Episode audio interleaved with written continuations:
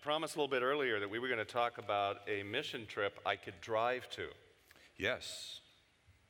We have lots of mission trips that, uh, You're on. that we want people to join. And I hope this weekend that you've been inspired in some way to get involved in a mission trip this next year. And uh, you've heard a number of different uh, stories from people who've had their lives changed this past year. And we invite you to experience that for yourself if you haven't before. And if you have, come along again and join us on a mission trip this year. We have a number of opportunities that uh, you can learn more about in the lobby this afternoon. You can also go to our website to get more information.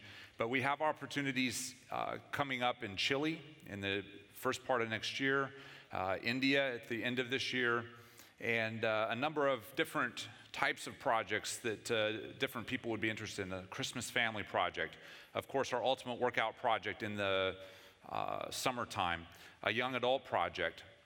And so I, I invite you to uh, think about what project would suit you the best. We are planning to have some projects uh, to build one day churches. We don't have dates set for that yet, and we don't know exactly where that will be, uh, but we uh, do hope to have some of those in Ecuador soon. So uh, stay, keep uh, looking at our website for more information about that.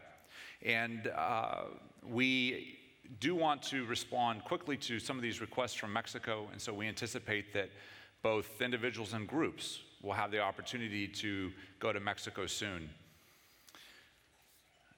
I invite you also to uh, continue staying involved in the Maranatha stories that you've, worked, that you've heard this weekend by watching Maranatha Mission Stories, a weekly television program that airs on Hope Channel, 3ABN, and the internet um, and Safe TV as well.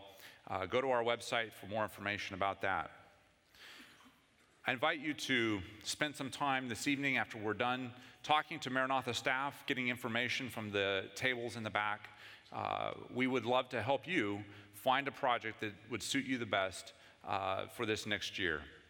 Thank you for the involvement that you've had in projects, and we look forward to seeing you on another project soon.